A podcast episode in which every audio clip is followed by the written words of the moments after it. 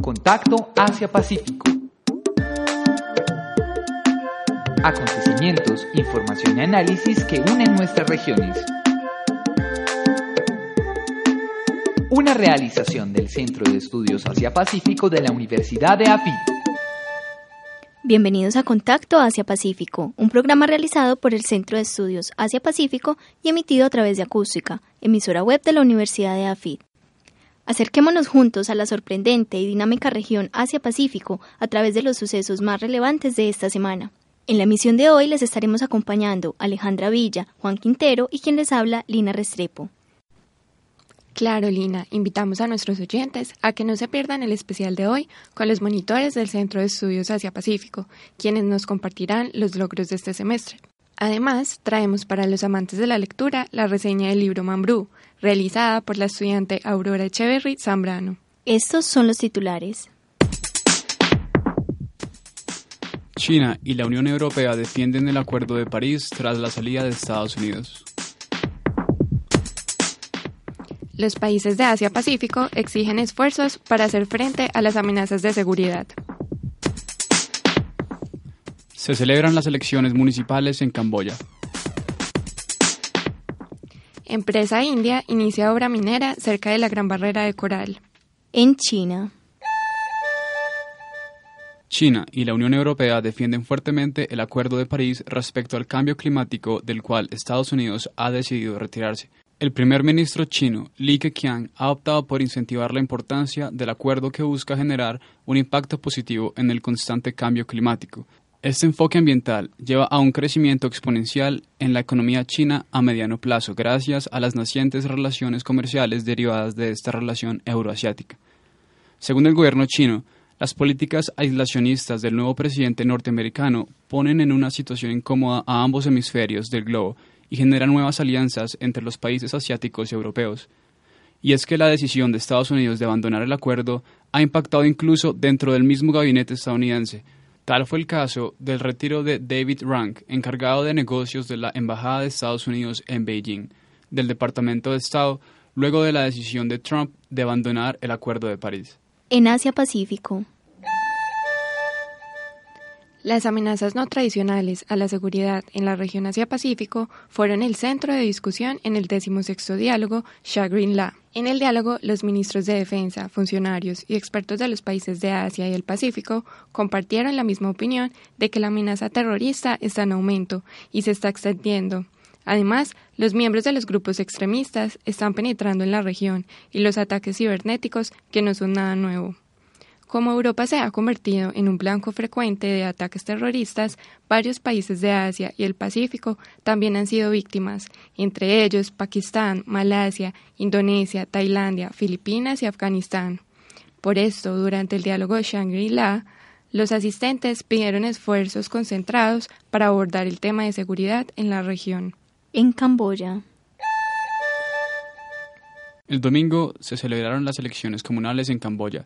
La decisión era crucial para elegir buenos jefes comunales y concejales que se preocuparan por la gente y el desarrollo de las aldeas. Una decisión común, tanto para jóvenes como para adultos, fue votar por los gobernantes del Partido del Pueblo Camboyano. Muchos argumentan que es un partido que le ha brindado paz y desarrollo a todo el pueblo camboyano. El Partido del Pueblo de Camboya del primer ministro Hun Sen obtuvo la victoria en 1163 de las 1646 comunas sobre el Partido para el Rescate Nacional de Camboya. En India. La compañía india Adani anunció el inicio del gigantesco proyecto de una mina de carbón cerca de la Gran Barrera de Coral australiana. La decisión ha sido duramente criticada por los ecologistas que denuncian su impacto en este lugar inscrito en el patrimonio de la humanidad. Las directivas de la compañía explicaron que la inversión total era de un presupuesto de más de 14 mil millones de euros. Sin embargo, la financiación del proyecto es aún controvertida, puesto que muchos bancos decidieron no participar en el proyecto. A pesar de los esfuerzos por detener las obras, estas iniciarían el último trimestre de 2017, según Adani, que anunció la creación de 10.000 empleos directos e indirectos. Especial Contacto Asia-Pacífico. Una oportunidad para profundizar en la región. El Centro de Estudios Asia-Pacífico cuenta con tres productos principales dentro de sus actividades. La revista Mundo Asia-Pacífico, el Semillero de Estudios Asia-Pacífico, el programa Contacto Asia-Pacífico. Además, cuenta con distintas actividades administrativas y difusión en redes sociales. Desde las diferentes actividades se promueve la investigación y el interés por la región Asia-Pacífico. Agradecemos la presencia de los monitores del Centro de Estudios Asia-Pacífico de la Universidad de AFID en el programa de hoy. Es una labor muy destacable la que realizan día a día en pro del mejoramiento del Centro de Estudios y el fortalecimiento del semillero de investigación Asia-Pacífico. Por eso quisiera que nos contaran acerca de las actividades que realizaron durante este semestre en cada una de sus áreas y los logros más destacables. Comencemos con Juanita Sánchez, encargada de la revista MAP, que por cierto celebra este semestre su décima edición. Bueno, eh, hola Line y hola a todos. Eh, me presento otra vez, soy Juanita Sánchez. Llevo dos años como monitora encargada de la revista digital Mundo Asia Pacífico. Eh, como dijo Lina, es la décima edición, es una edición especial y también es una edición en la que hemos llegado a tener demasiados logros, ya que este semestre comenzamos con una indexación muy importante en Source Citation Index eh, que es una base de datos demasiado importante a nivel internacional que le permite a las revistas posicionarse en un nivel académico mucho más alto. Eh, para esto estamos desarrollando muchas actividades y muchos procesos nuevos dentro de la revista.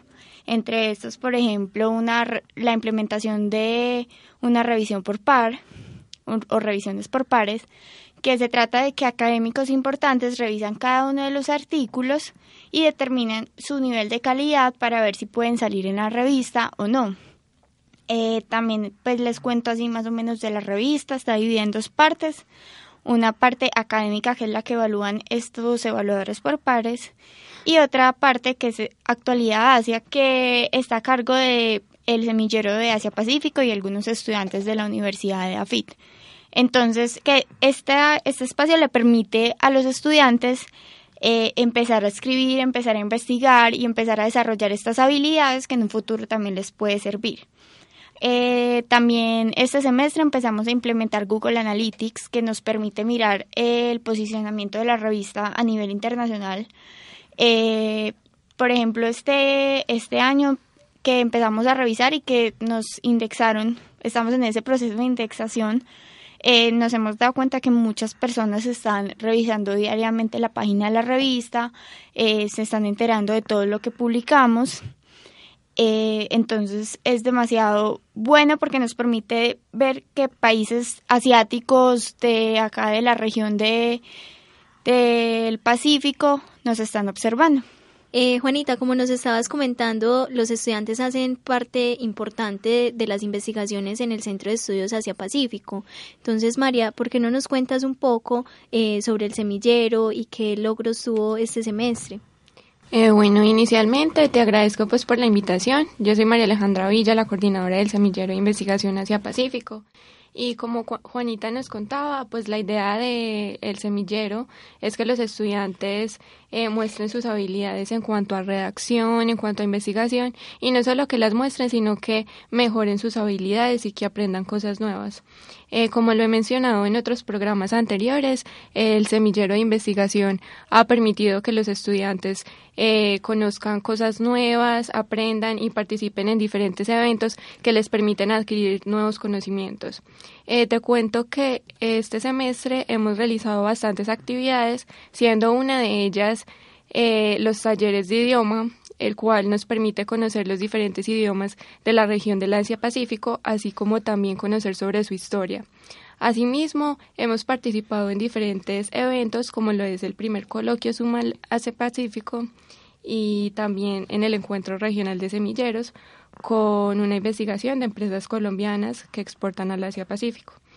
Eh, esto ha permitido que los estudiantes pues afiancen como sus habilidades y conocimientos y además de esto se integren entre ellos y haya oportunidad de conocernos, de conocer sobre otras culturas y aprender de expertos. Eh, bueno, como les comenté, una de las investigaciones pues que participó en el coloquio, en el encuentro regional de semilleros y quien obtuvo pues en el primer coloquio el primer puesto eh, fue la investigación de empresas colombianas exportando al Asia y nos acompaña Sebastián Toro, quien nos va a comentar un poco sobre su investigación y los logros que ha tenido esta investigación.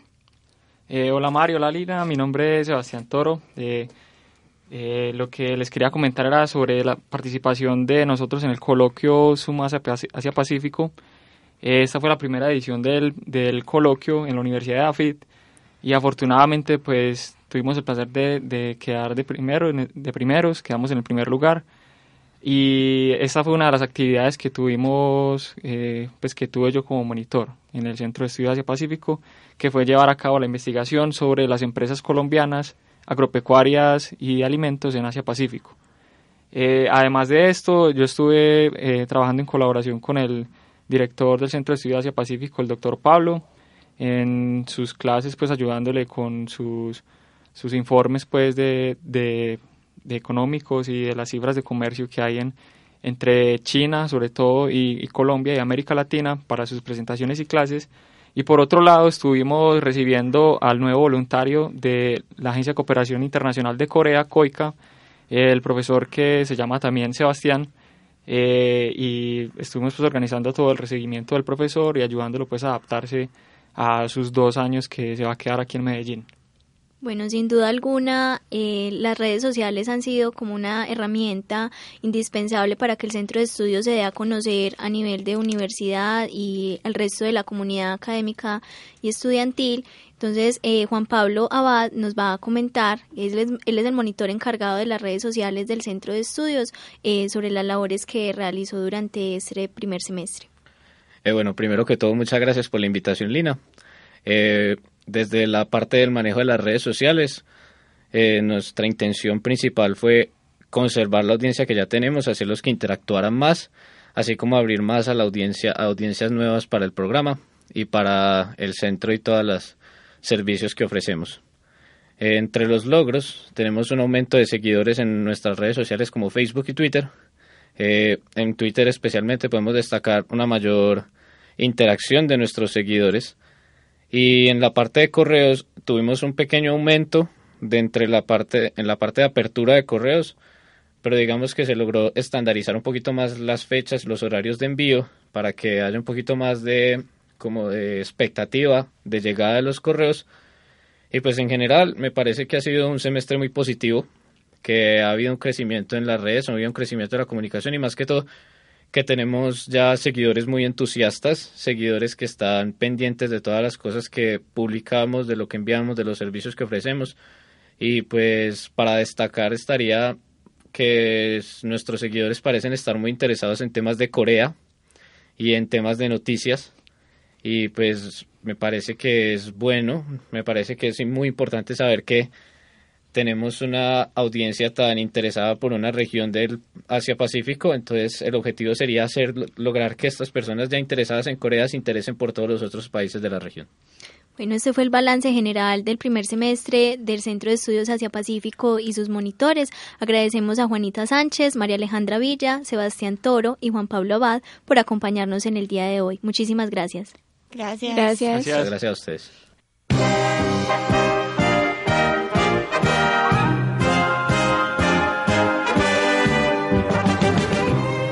Para los amantes de la lectura, este mes traemos la reseña del libro Mambrú, realizada por la estudiante del semillero Asia-Pacífico Aurora Echeverri Zambrano. Este libro es narrado por un historiador muy conocido, Rafael Moreno Durán, quien es primogénito de un comandante muerto en la Guerra de Corea. Sin saber cómo fueron sus últimos días, Durán emprende una investigación donde entrevista a muchos de los sobrevivientes de la guerra en busca de alguna pista que dé con su padre. El libro, que no está narrado a manera de reportaje, se encuentra dividido en seis partes. en donde describe la búsqueda de su progenitor, haciendo uso de un lenguaje sencillo y con un humor muy sarcástico, mientras viaja en una comitiva de Virgilio Barco hacia Corea, y las narraciones de seis excombatientes del batallón, quienes relatan cómo fue el reclutamiento de sus miembros, en su mayoría iletrados, desempleados, soldados y gente que huía de su vida actual. De la misma manera, explica las intenciones políticas del país para participar en la guerra y las condiciones de los comandantes, quienes han leído mucho sobre las guerras, pero nunca han estado en una. Mambrú es una obra invaluable en la que se alcanzan a rescatar muchas anécdotas de los soldados de una guerra de la cual no se tiene mucha información. En un lenguaje ameno y un poco sarcástico, Durán aprovecha para lanzar sátiras acerca de la ineptitud e ignorancia del ejército nacional y el poco conocimiento e interés del gobierno en el tema, así como también ensalza las hazañas de cientos de soldados en una guerra incomprensible para ellos.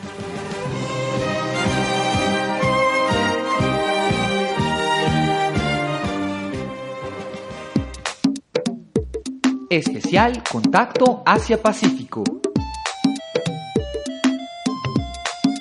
Una oportunidad para profundizar en la región.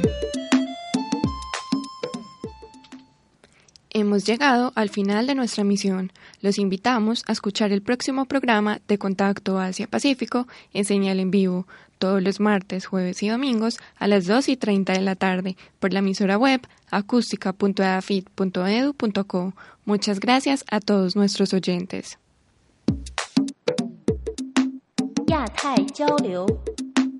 Asia